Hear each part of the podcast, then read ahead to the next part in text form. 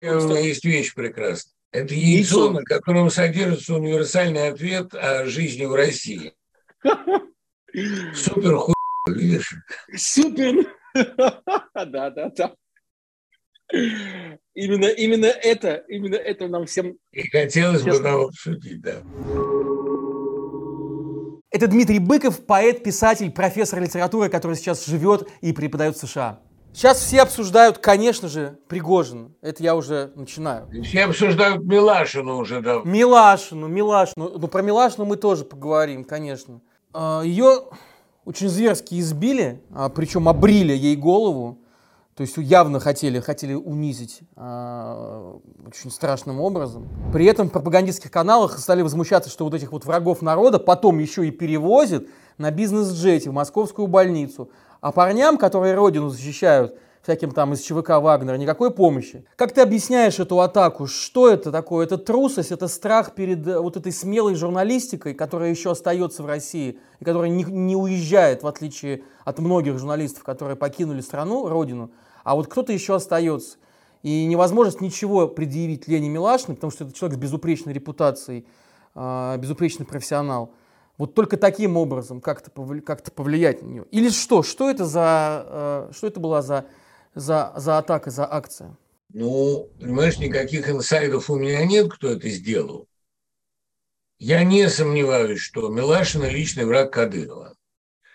И поэтому, что бы ни случилось с Милашиной, это будет восприниматься и вполне справедливо, как личная месть Кадырова. Значит, в какой степени это была провокация, я не знаю. Потому что у меня есть ощущение, что эта система выходит из берегов. Она выходит из берегов по всем направлениям. Это касается и Пригожина, которого Путин вырастил и не удержал под контролем. Это касается и Кадырова, которого Путин вырастил и который позволяет себе все больше.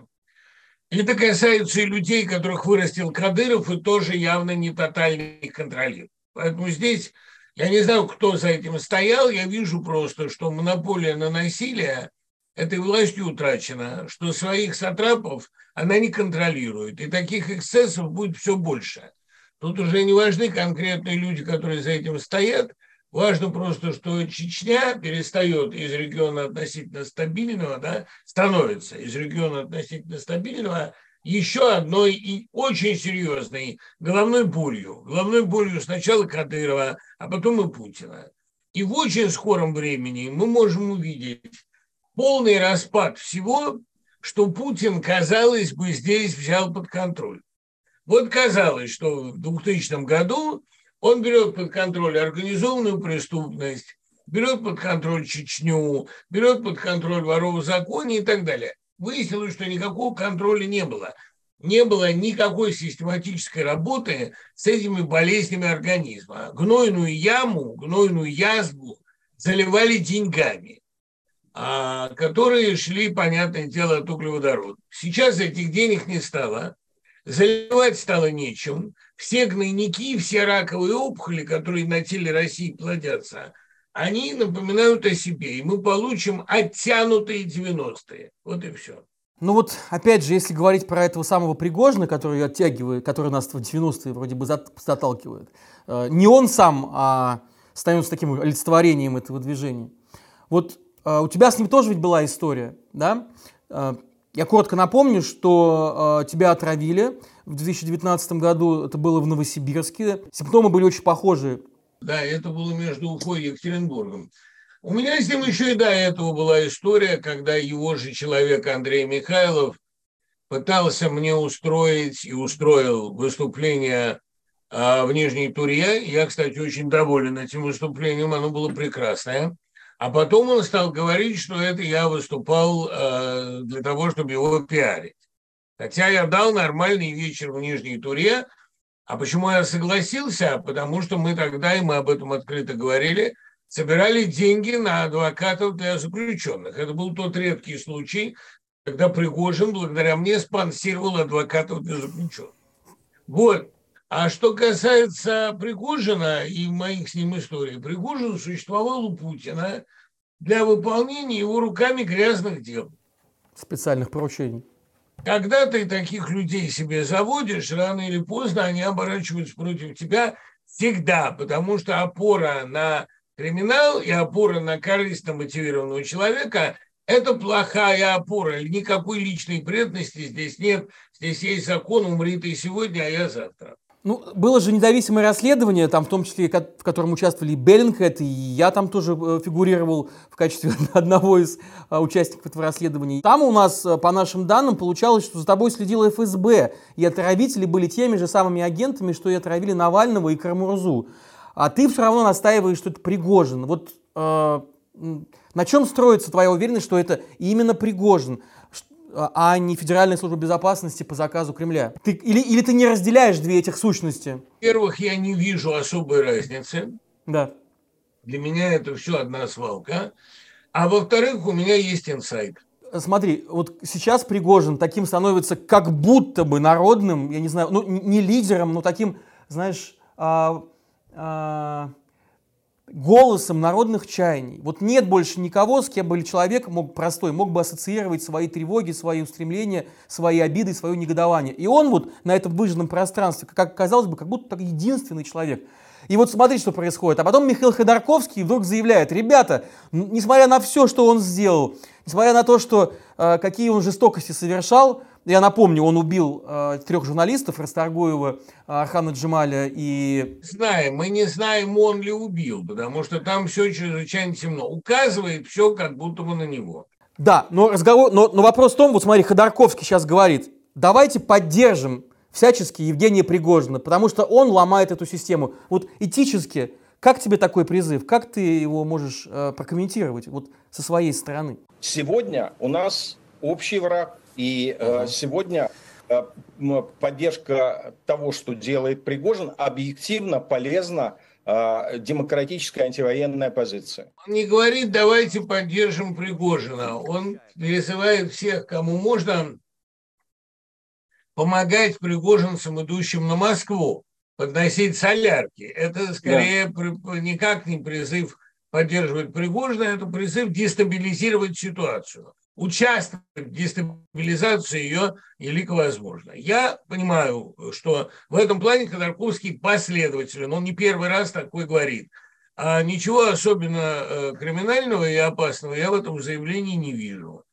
Понимаете, он понимает, что он собирается делать. Он, как ему кажется, расшатывает конструкцию. Это верно, потому что конструкция это объективно, а Пригожиным расшатана. Это так и есть. Помогать ему шатать вот эту трубу. Значит, я твой дом труба шатал. Я не уверен, что солидаризироваться с Пригожиным нужно, но, так сказать, участвовать в расшатывании системы надо. То есть как можно шире информировать об этом, раздувать вокруг этого крики, подробно говорить о том, как побежали не в силах сопротивляться все путинские элиты. Одним словом, не то чтобы поддерживать Пригожина, а популяризировать Пригожина, разжигать, раздувать Пригожина. Это я эту позицию понимаю. А во-вторых, без всякого нашего раздувания, эта позиция пригожинская, это его деятельность будет объективно режиму вредить. Потому что Путин наплодил очень много, и на местах, кстати говоря, и среди губернаторов, и среди депутатов Госдумы, очень много людей, которые, у них заложено это в крови. Надо действовать как можно более идиотским образом, и тогда ты будешь как можно более лояльным. Вот этих людей, настроенных на как можно более активную и бурную идиотскую деятельность, у Путина полно на всех уровнях. И рано или поздно они взорвут систему. Надо им в этом помогать, разумеется. Друзья, этот выпуск стал возможен благодаря вашей поддержке, благодаря тому, что вы смотрите нас и делитесь своими мнениями в комментариях. Рассказывайте о нас друзьям. Вместе мы делаем вклад в то, что больше людей переосмысливают происходящее и думают критически. И мы хотим продолжать. Но нам нужна ваша помощь. Поддержите нас любой комфортной для вас суммой. Даже небольшие, но регулярные пожертвования важнее крупных, но разовых. Все ссылки есть в описании к этому видео. Спасибо и остаемся вместе. Сегодня Лукашенко сказал, что Пригожин на самом деле отсутствует в Беларуси, что он у себя в северной столице, то есть Санкт-Петербурге, находится.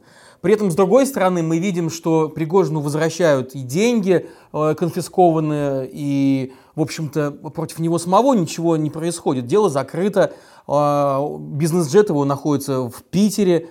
Конечно, в СМИ идет всяческая кампания по его дискредитации, но такое ощущение, что вот эта истерика вокруг него — это все, на что может пойти режим, для того, чтобы как-то отреагировать на его такой вот, я не знаю, на его вот эту дерзость, что он все-таки не ушел, а вернулся, а где-то там находится в Петербурге. Как ты это воспринимаешь? Получается, что Пригожин действительно по своему влиянию, по своему весу настолько стал... грандиозен, что даже Путин ничего не может с этим сделать, что его гравитация настолько сильна, что фактически он лидер, он шеф сейчас, да, не повар, а шеф. Хорошо сказано, да. Ты понимаешь, во-первых, это не важно, потому что эта система гибнет объективно, она спасти себя не может, вытащить себя за волосы из болот, у нее нет кадрового резерва, нет резерва интеллектуального, нет никакого ресурса верных ей, лояльных ей людей. С такими сторонниками, как военкоры и Z-пропагандисты, не надо никаких врагов. Они все сделают сами. Это первое. Что касается второго, то, ты понимаешь, действительно, Пригожин сегодня влиятельнее Путина. Это нетрудно. Почему? И Кадыров влиятельнее Путина, и Кадырова боятся больше, чем Путин. Почему? Опять же, логика физических законов, к сожалению. Логика самой системы. Она устроена так, что Путин замыкает на себя решение все большего количества вопросов. Он становится для этой системы все более значимой, все более необходимой фигурой. Есть Путин, есть Россия и так далее. И в конце концов это объективно приводит к параличу. Ты не можешь принять никого без двухнедельного карантина. Ты не можешь выйти в народ. Или если выходишь, то только в формате восторженных селфи, как в Дербенте. Ты не можешь ни с кем серьезно поговорить. У тебя нет ни одного советника, к которому ты прислушивался бы. В результате ты становишься декоративной фигурой, такой ходячей скрепой. И Путин сегодня действительно ничего не решает, потому что он построил систему, которая действует по собственной логике. В этой системе Путин не обязателен. Он символизирует, он означает, он появляется, и, естественно, как только физически Путин не будет, по своей логике эта система попытается поставить следующего такого же, следующий такой же не справится, и она развалится. Это совершенно очевидно. Я понимаю его отчаяние, потому что он, казалось бы, контролирует все и не может ничего. Вот это страшная ситуация. Но это логика этой системы. Это логика того царя, который пожелал, чтобы все, к чему он прикоснется, превращалось в золото. И он умер от голода. Вот Путин делает все для того, чтобы все, к чему он прикасался, превращалось в вертикаль. И вот на этой вертикали в результате нельзя сидеть. Эта вертикаль не работает, она ничего не умеет. И держится она исключительно на страхе, и пока еще на его рудиментарных возможностях. Но как только его не будет, вся система с облегчением рухнет. С облегчением, потому что всем надоело. Но после него кто будет? Понятно, что мы не можем прогнозировать все настолько подвижно, но есть ли какие-то силы? Тот же самый Пригожин. Или, например, Демин. Что будет после него? Абсолютно точно в 2016 году мне сказал Ходорковский. Сначала будет недолго, а гораздо хуже, а потом гораздо лучше. Значит, после Путина придут те, кто хуже Путина, кто его радикальнее, кто не имеет и тех сдерживающих центров маленьких, которые были у него. Это при том условии, что Путин не нажмет на кнопку. Но у меня есть ощущение, что он на нее не нажмет. Рассматриваем ситуацию, когда он не нажмет, потому что otherwise все это заканчивается очень быстро и очень плохо для России. Но представим себе, что Путин или ставит преемника, или преемник воздвигает себя сам. Или приходит условный Дюмин, или кто-то, какой-то ставленник спецслужб. Придут люди, которые не имеют путинского опыта и которые еще глупее. Эти люди снимают все ограничения и обрушивают систему в течение полугода. Потом есть шанс начать выправлять ситуацию. Ну, потому что просто народ обратится к тем, кто что-то умеет. Если эта система послепутинская продержится доли полугода, я очень сильно удивлюсь. Но год – это ее максимум. А, недавно вышел фильм «На дожде» про, в общем-то, тех, кто предвещал эту катастрофу, про Новодворскую, в частности, про Галину Старовойтову. И в этом фильме был твой комментарий, в том числе, где ты говорил, что, в общем, ты не особо сильно поддерживал радикализм вот этих вот демократов 90-х годов, которые требовали иллюстрацию. Ты изменил свое мнение, вот если пройдет год, если будут эти изменения, должны ли мы проделать вот эту серьезную, страшную на самом деле работу по наказанию тех, кто совершал преступления, да, от имени режима? Как ты вообще смотришь на это? Ну, мне не хотелось бы видеть этих людей ни во власти, ни на каких-то профессиональных местах. Но я считаю, что никакой иллюстрации не надо, потому что иллюстрация для нас объективно вредна. Занимаясь этой иллюстрацией, мы отвлекаемся от главного. Всегда сведение счетов – это отвлечение от главного. Я бы нормально совершенно поставил этих людей, спокойно поставил бы этих людей вне закона. То есть все, кто хочет с ними разобраться, имеют полное право это сделать. Им будет трудно ходить по улицам, я понимаю. Маргарита Симонян с американским флагом не сможет ездить по улицам Москвы. Я бы оставил этот вопрос на усмотрение народа. Народ очень долго дурили, внушая ему, что я враг. И никто почему-то ко мне на улицах с враждебными целями не подходил. Наоборот, подходили и шепотом говорили: мы с вами. Если сейчас провести несколько разволочительных программ по телевизору и наглядно показать, что делала Маргарита Симонян, или Дмитрий Киселев, или Владимир Соловьев, что делала вся эта публика. Вот просто оставите их и посмотрите, что они будут делать. Уехать за границу они не могут. Спрятаться в бункер они не могут. Профессионально трудоустроиться они не смогут точно. Что они будут делать? Забьются по норам, ради бога. Я бы не стал отбирать у них норы. Пойдет народ их громить? Ну, наверное, народ вправе, потому что народ это дурили и грабили очень долго. Попробовать там, отдайте деньги, которые вы потратили на фильм «Крымский мост». Можно такое? Можно. Я бы не стал их преследовать. Я бы, как в известном этом меме, помните, с Николаем Дроздовым, да? Давайте просто не будем им мешать и тихо посмотрим на них. Да. Вот я бы не стал с ними делать ничего, я бы по принципу Венедиктова стал бы тихо наблюдать. И, надо сказать, наблюдал бы не без злорадства. Они делали все, они публиковали мои открытые данные, мой адрес, мой телефон, публиковали все, чтобы меня убили. И тем, кто бы меня убил, я уверен, ничего бы за это не было. И тем, кто ведь брызнул краской в Муратова, чуть его не ослепив, ничего за это не было. И мы увидим тем, кто избил Милашину, ничего за это не будет. Был дан полный карт-бланш. Ребята, убивайте. Но наш народ оказался мудр и не убил. А вот теперь посмотрим. Дадим полный карт-бланш. И пусть с ними разбирается то большинство, которое они так презирают. Но есть проповедники войны, проповедники ненависти. И вот, например... такие в таком неожиданном обличии, как Григорий Лепс, например, да, чьи концерты которого в Кыргызстане и в Казахстане были отменены из-за недовольства публики, потому что Лепс поддержал, в частности, идею платить по 1 миллион рублей за каждый избитый танк «Леопард» украинский. Вот как ты считаешь, вот этих вот поджигателей, разжигателей, проповедников ненависти, которые в российском шоу-бизнесе в большом количестве, кстати, есть, зарабатывают себе карьеру и миллионы, вот есть ли смысл как-то их судить или осуждать за политические взгляды, которые не совпадают с общегуманистическими, которые фактически своим творчеством, своими словами еще больше разжигают ненависть. Вот, короче, Лепс заслуживает наказания суда. У нас же есть уголовный кодекс. Вот пусть уголовный кодекс и решает. Я думаю, что у меня есть такая интуиция, выраженная, кстати, в недавней поэме «Суд», что судьбу всех этих людей будет решать Украина. Есть у меня такое чувство, потому что если их признать объективно военными преступниками, а если доказать, что они сыграли роль происходившим на украинской территории, ну, условно говоря, что они мотивировали погромщиков, да, что они внушали солдатам идею полной безнаказанности. Ну, доказано будет. Они военные преступники. Ну, военный трибунал над этими преступниками, я думаю, будет проходить там, где они совершали свои преступления.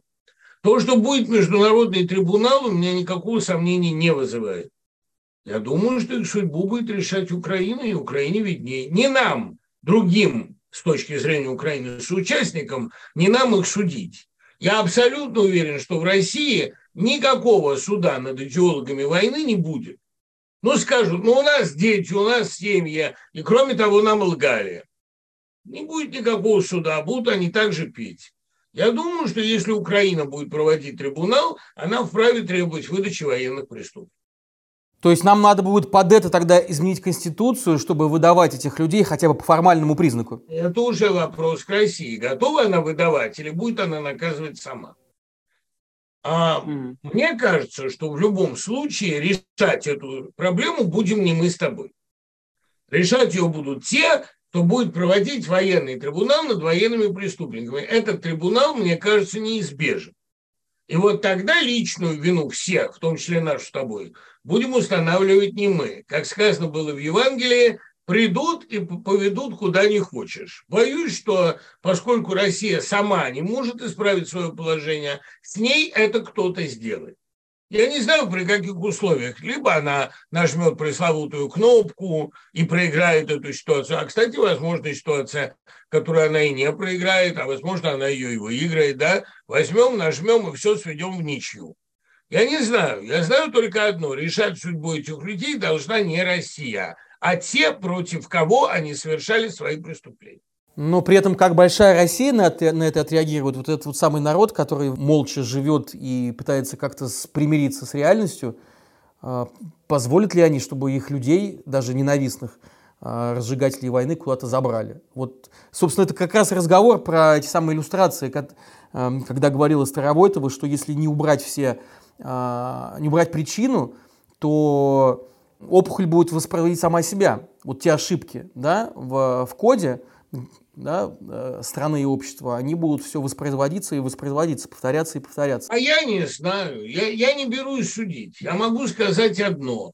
Если Россия не сможет наказать своих военных преступников, их будут наказывать другие. Не должны, а будут просто, объективно. Ходом вещей. Эти люди либо одобряли происходящее в Буче, либо провоцировали происходящее в Буче, либо организовывали происходящее в Буче. Если мировое сообщество не хочет их судить, значит, это выбор мирового сообщества. Если мировое сообщество добьется суда над ними, думаю, что это правильно. То есть, понимаешь, ну тут вопрос же какой. Ты ставишь передо мной вопрос, на который у меня по определению нет правильного ответа. Я ведь здесь не обвинитель, я соответчик. Я тоже россиянин, потому что у меня российский паспорт. То есть мы с тобой тоже мы с тобой виноваты. Вот ты сказал, и наши... Ну... А как же не виноваты? Нет, ты сказал, что мы виноваты, и я хотел уточнить... Я не могу сказать, что я себя обвиняю, я всегда себя буду отмазывать, я так устроен, но я соответчик. Тут, понимаешь, что мы ли будем решать судьбы этих людей? Если Россия найдет в себе силы остановить свою преступную власть, преступную сейчас уже явно, судить ее и предотвратить повторение этой ситуации, этим будет заниматься Россия. Если Россия в очередной раз скажет, простите, время было такое, мы очень большая страна, мы не можем существовать без войны, ну, значит, эту проблему будет кто-то решать помимо России. Очевидно одно, терпеть путинский режим больше в мире не будут. В мире принято совершенно конкретное, совершенно внятное решение этот режим задушить. Неважно как, оружием, санкциями, расшатыванием ситуации. Да этот режим, в общем, и сам себя душит. Фашистский режим, который размахивает ядерной дубиной, не может больше существовать, иначе у мира никогда не будет ни одной спокойной ночи больше. Значит, этот режим надо убирать. Если его сможет убрать российское население, свою судьбу будет решать оно. Если его придется убирать какими-то внешними силами, судьбу России будут решать внешние силы. Ну, неужели это не очевидно? Тут можно сказать, а как же Родина? Неужели вы хотите, чтобы наш суверенитет... Да вы сами растоптали ваш суверенитет. После того, что вы сделали, о каком суверенитете вы говорите? Вы каждый день убиваете детей. Мне говорят, а как же убивали детей Донбасса? А кто начал в Донбассе? Сделал это кто? У вас есть живой свидетель Гиркин, который рассказывает, войну привел туда я. А Крым кто забрал? Причем забрал в нарушении Будапештского протокола. Давайте действительно начнем рассматривать ситуацию Обова от яйца. Давайте говорить о том, кто все это начал. Если все это начали вы, отвечать за это будете вы. А это начали вы. И не надо тут прикрываться детьми Донбасса. Особенно после того, что вы сами сделали с детьми Донбасса. Если бы вы на территории Донбасса построили идеальный русский мир, все бы молчали, но вы там построили блатной беспредел на подвале. Об этом вам документальные ролики рассказывают подробно. Если вы не хотите фильм «Блазницы» смотреть, посмотрите документальный материал. То есть проблема в одном. Я вот тут вечно: вы желаете поражения вашей стране, вы желаете, чтобы ее суверенитет был растоптан. Нет, я желаю, чтобы моя страна себя спасла. Но если она не может себя спасти и грозит уничтожить мир, если ее идеологом и рупором является Дмитрий Медведев, могу ли я желать победы тем силам, идеи которых озвучивает Дмитрий Медведев, который говорит, что Украину, остатки Украины надо выбросить на свалку, как протухший кусок сала, дословно пишет Дмитрий Медведев. Могу ли я желать, чтобы дискурс Дмитрия Медведева победил? Нет, я желаю, чтобы на свалку, как протухший кусок чего-то, не знаю уж чего, медвежатины, был выброшен Дмитрий Медведев. Я это увижу. Если это не сделает Россия, это сделают другие. С одной стороны, есть действительно очень скептическое отношение теперь к россиянам, мягко говоря, во всем мире, к обладателям красных паспортов. И ты сам сказал, что мы тоже будем нести эту ответственность, я с этим не спорю. И это такое отношение, оно нарастает, такое негодование. При этом есть другой трек, на котором движение в другую сторону, когда хотят, например, снять санкции с Россельхозбанка, чтобы сделать зерновую сделку, когда российский газ все еще идет по трубопроводам через Украину, в Европу этот газ покупают, когда финские банки разрешают снять деньги огромные, значит, путинским друзьям накануне войны, хотя уже известно, что будет происходить в Украине. Вот, и многие другие бизнесы пытаются сделать все, чтобы не уйти с российского рынка или помягче туда вернуться, когда все рассосется. Вот как будет меняться отношение в целом к россиянам, неважно, к бизнесу или к простым людям, когда все рухнет? Насколько мир сможет принять, понять и простить, если вообще можно говорить о каком-то прощении? Понятия не имею. Вот ты мне задаешь вопрос, на который у меня нет никакого ответа. Я не знаю ничего о судьбе зерновой сделки. Я не знаю, почему продолжается сделка по газу, идущему через Украину, и продолжается согласие Украины. Я не знаю, почему огромное количество европейских лидеров, в том числе до последнего времени Макрон, но сейчас Макрон, слава богу, начал что-то понимать. Почему огромное число европейских лидеров считают, что с Путиным можно разговаривать, и лучше Путин, чем гражданская война на территории ядерной страны? Да? То есть лучше какой-никакой Путин, чем хаос и дикое поле. Я не знаю, почему это так. Наверное, это потому, что они действительно надеются с Путиным договориться или думают, что может быть хуже.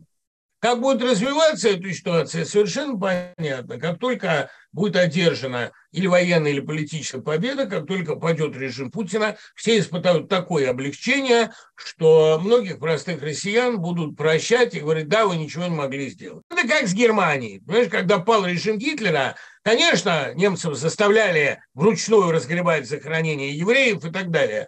Но, в общем, к большинству даже людей, занимавших должности, Западная Германия относилась очень толерантно. И масштабное покаяние за злодейства немецкие наступило только в 60-е и 70-е годы. А так, в общем, никому ничего не было. Мы обыватели, нас обуваете, мне ничего не будет, я думаю. И я, в общем, этому рад. Я не могу же желать своему народу массовых расстрелов. Просто Россия, в отличие от Германии, она же страна, в которой, как известно, свой всего всегда попадет, Поэтому без всякой Германии эти разборки на территории России будут осуществляться. Те самые, кто кричали «Путин наш президент» на митинге в Лужниках, будут растерзывать те, кто организовывал этот митинг. И будут, как всегда, ни в чем не виноваты. Не могу сказать, что я одобряю такое поведение. Ты сейчас заканчиваешь работу над книгой о президенте Зеленском. И уже вышла новая книга стихов под названием «Вторая смерть». Как тебе живется в эмиграции? Сложнее писать? Нет, гораздо проще.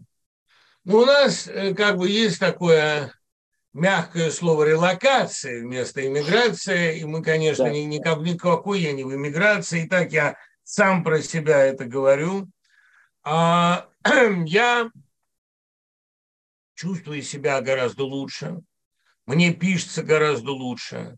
Я не вижу вокруг себя тех рож, которые призывают меня убить.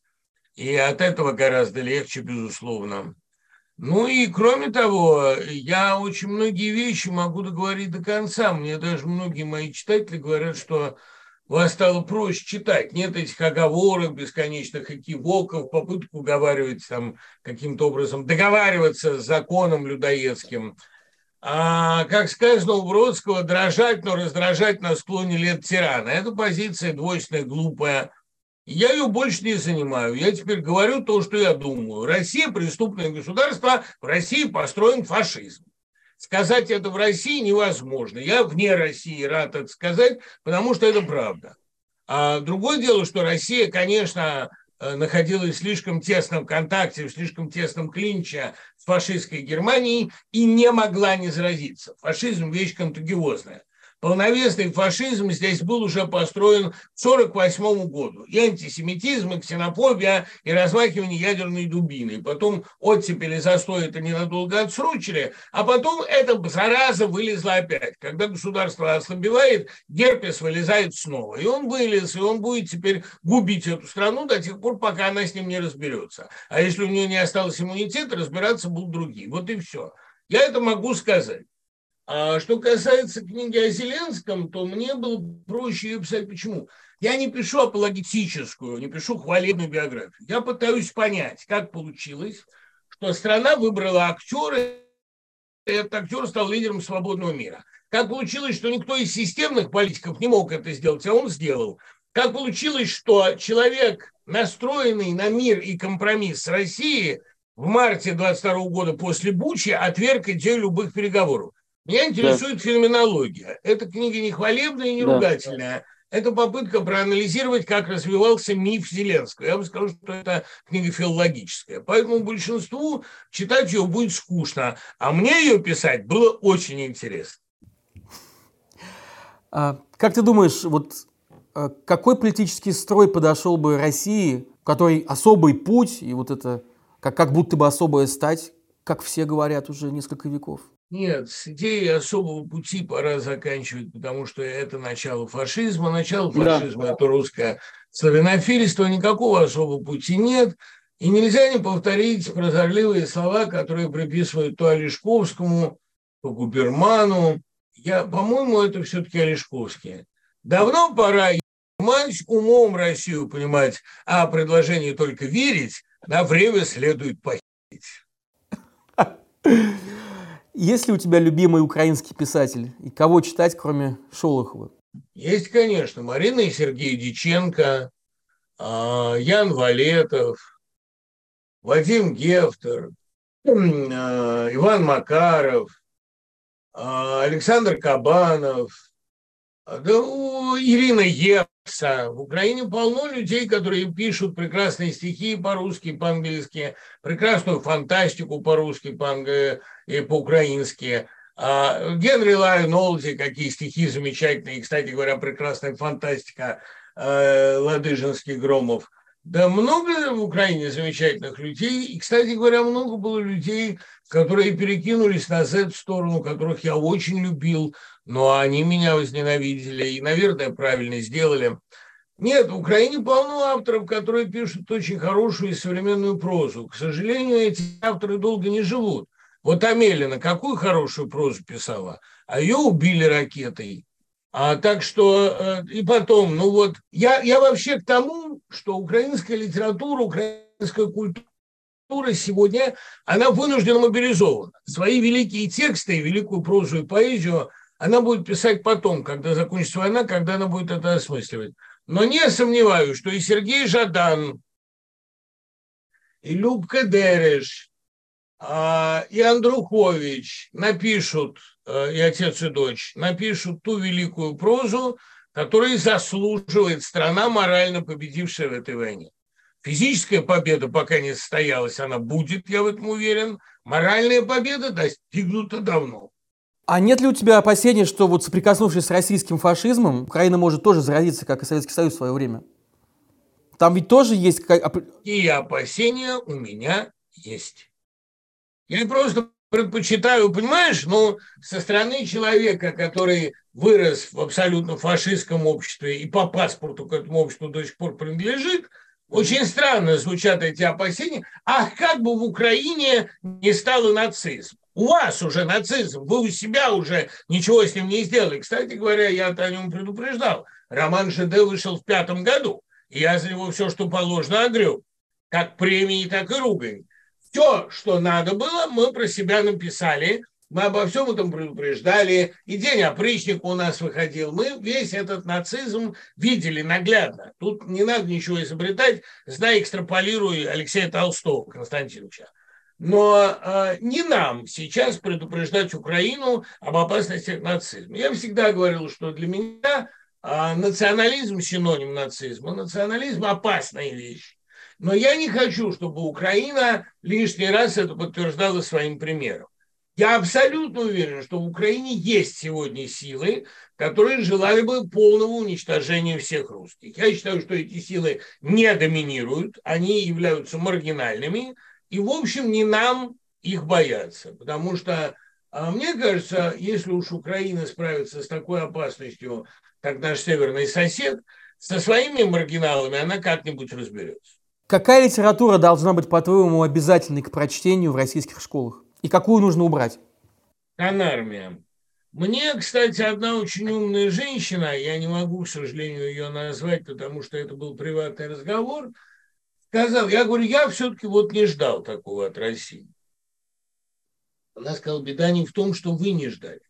Беда в том, что этого не ждала Украина. Украина не была к этому готова, а ведь все написано у писателя, который, между прочим, жил в Одессе, на территории нынешней Украины, в космополитическом городе Вырос-Бабель, который всю правду написал и об этом народе, о его духе, о его способе войны. Но почему-то Канармию толком не прочли. Может быть, ему не поверили в силу антисемитизма, может быть, ему не поверили, потому что вообще несерьезно относились к литературе. Но ведь все, что происходит сегодня в Украине, описано в Канармии дословно. И, видимо, просто люди не были к этому готовы. Канармию надо читать, конечно. Надо читать Тараса Бульбу, из которого я могу это показать, вырос весь Бабель. Конечно, нужно читать романы «Предупреждения», которых было довольно много, российские антиутопии 90-х годов. Там все это было предсказано дословно. То есть это те 10 книг, которые нужно прочитать, чтобы понять, что происходит с Россией? Не 10, ты примерно... Я не думаю, что есть такие 10 книг. Все равно понять, что происходит с Россией, невозможно без одного дня жизни в России. Вот вы один день проживите в стране, где каждый ваш день начинается с того, а я довольно долго жил в этих обстоятельствах, где каждый ваш день начинается с того, что вы читаете про себя новую клевету. Вот без этого понять, что происходит в России, нельзя. А как только вы это... И где угрозы в ваш адрес регулярно раздаются со всех уровней. Вот если вы поживете среди этого, вы, может быть, что-то про Россию начнете понимать. Сейчас в Америке очень много и вообще в цивилизованном мире разговоров про невероятное развитие искусственного интеллекта.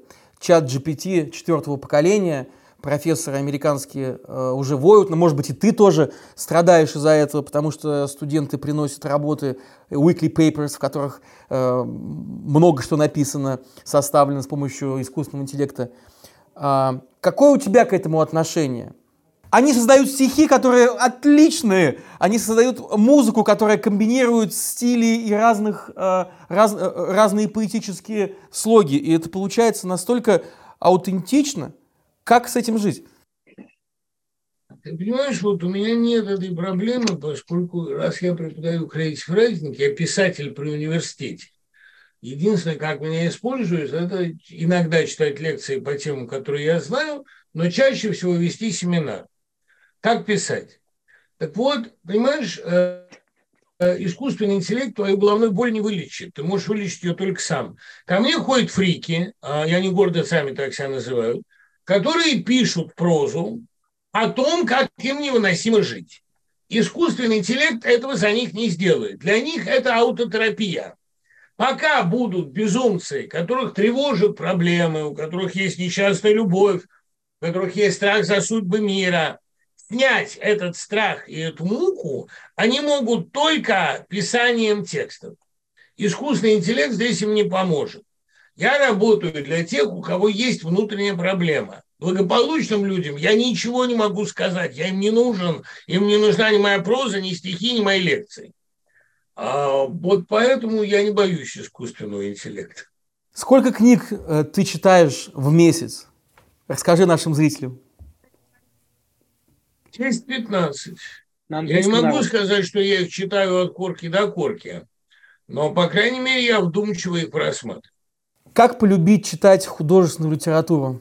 Какой совет ты можешь дать людям, которые только начинают или хотят начать это дело? Вот я же не люблю играть на скрипке, понимаешь? Наверное, не всем надо играть на скрипке. Равным образом художественную литературу не всем надо читать. Это вот такое общее убеждение, что читать и интерпретировать художественные тексты могут все.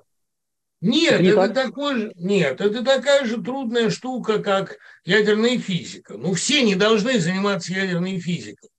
А чтение – это удовольствие для немногих. Если вы… Ну, что мы действительно с ведром икры бегаем за ребенком и говорим, вот съешь, не надо, нам больше достанется. Ну, я, кстати говоря, вот совершенно у меня нет этой проблемы, как заставить ребенка жрать, потому что он сам жрет неплохо. И нет у меня проблемы, как заставить его читать, потому что он сам непрерывно требует, чтобы ему читали, и сам учится это делать. Ему интересно. А если ему не интересно, не надо в него это пихать. Понимаете, человек хочет заниматься тем, что это как примерно как разбираться с российскими военными преступниками. Если этого не сделаете вы, это за вас сделает другой. Это я не могу не вспомнить. Это цитата же, в общем, из виньетки Жалковского. Там он, однажды, ложась в постель к любовнице, намекнул, что ему не очень-то и хочется. Лирический герой. А она говорит, что ж, тогда это сделают другие. Ну вот если не хочешь читать книжки, тогда это сделают другие. И в результате зарабатывать деньги тоже будут другие. А ты будешь, допустим, наслаждаться лежанием под забором и плеванием в потолок, в небо. Тоже, в общем, развлечение. Да? Далеко не все люди обязаны быть успешными. Далеко не все люди обязаны быть богатыми. Далеко не все люди обязаны читать. Если вы не хотите читать, может быть, из вас получится прекрасный слесарь-водопроводчик, что тоже престижно. И ведь, понимаете, когда возникают проблемы с водопроводом, не я, так сказать, его чиню, я не умею. Я бегу к нему, я завишу от него. Так что быть читателем книг, это, во-первых, невыгодно, во-вторых, глупо. Не читайте, это сделают другие. Это есть кому делать, уверяю вас. То, что Советский Союз и потом Россию называли самой читающей страной в мире, значит, это было неправдой, и это была вообще ошибка так заставлять людей. Да нет, ну как, она была читающей, но правильно говорил Владимир Новиков, она была читающей Пикули и Семенова, с одной стороны, что, конечно, на нынешнем уровне уже прогресс, но самое главное, что она была читающей от того, что делать больше было нечего. Она была читающей не от хорошей жизни. Они все сидели, читали, обсуждали толстые журналы, просиживали штаны в НИИ, а жизнь проходила мимо. Я не думаю, что Америка временного курса была самой читающей страной. Она была самый работящий, самый активный, но самой читающей не была. Да и я вообще не такой уж фанат чтения. Мне Владимир Леви, дай бог ему здоровья, тогда сказал замечательную вещь. Вы думаете, вы трудоголик – это хорошо? Нет, это очень плохо. Это тоже зависимость, причем алкоголика еще можно на что-то пересадить, а вас ни на что не пересадишь. Трудоголик – это тоже аддикция. Поэтому, вот то, что я много читаю, вот у меня стоит полка, которая регулярно обновляется, потому что я постоянно закупаю новые книги, уникальные довольно американских старых букинистов. Вот у меня это все стоит, вот я все это читаю. Делает ли меня это лучше? Нет, это моя аддикция. Это все равно, что я тебе сейчас показал полный шкаф замечательных бутылок. Да? А гордиться абсолютно нечем, ребят. Может быть, я гораздо лучше бы делал, если бы я не читал, а в это время бы тренировал своего ребенка, учил бы его подтягиваться. Да? Или заставлял его маршировать в пилотке с искусственным танком и готовил бы его к жизни в новом мире, или объяснял бы ему основы политической системы США. А я в это время лежу и читаю. Позор и стыд. Помимо чтения, что еще в это страшное время делает тебя счастливым? Что дает тебе умиротворение? Паш, ужасную вещь тебе скажу. Меня уже очень давно ничто не делает счастливым, кроме двух вещей. Одна доступна всем, другая не всем. Счастливым меня делает секс, более или менее, и это единственное. Это еще одно доказательство, что я что-то еще могу. И потом, все-таки я женат по любви, и секс – это очень хорошее дело. Вот это делает меня счастливым. И второе, когда я пишу то, что мне удается. Вот я вчера вписал в эту книгу главу «Зеленский как украинец». Что, собственно, в Зеленском украинском. Mm-hmm. Ну, получилось очень хорошо. Пока я ее писал, я был счастлив. И, кстати, там очень интересно. Я там пишу, что ни этнически украинского, ни, так сказать, фольклорно-легендарно-украинского в Зеленском нет ничего. Зеленского делают украинцем то, что он не украинец. Украинцы – это нация, которая созидается здесь и сейчас. Это нация людей, принадлежащих будущему. И я бы рискнул сказать, что это национальная сборная мира, как была Испания в 1937 году. А туда едет национальная мира. И все считают за честь хотя бы рубль дать на функционирование этой сборной. Вот принадлежность к этой национальной сборной мира делает Зеленского украинцем. Когда я написал эту формулировку, я минут 5 чувствовал себя счастливым. Потом перестал, потому что надо было писать следующее. Но меня счастливым делает, когда мне удается что-то назвать. Это да, это делает меня счастливым. Но это я, потому что я фрик, больной человек, преподающий таким же фриком. Слава богу, что на мой век, Паша, их хватит. Мы прощаемся с Дмитрием Быковым в надежде скоро увидеться в Москве. Мы с тобой прощаемся в надежде скоро увидеться в Москве. И я все-таки тебя спрошу в финале, как ты думаешь, даже не так, можешь назначить время и место, когда мы с тобой увидимся в Москве лично? Могу ответить тебе совершенно точно. Ага. Вечер моего 60-летия будет происходить в Цитадели. А вот насчет более ранней даты, она может быть раньше, может позже, но 20 декабря 27 года мы увидимся в Цитадели, это точно. Если у тебя не будет на этот момент более важных дел в Госсовете. Я обязательно найду время, дорогой Дмитрий Львович. И, Паш, приходи. Спасибо, Дима. Спасибо, пока. Давай. Обнимаю. Пока.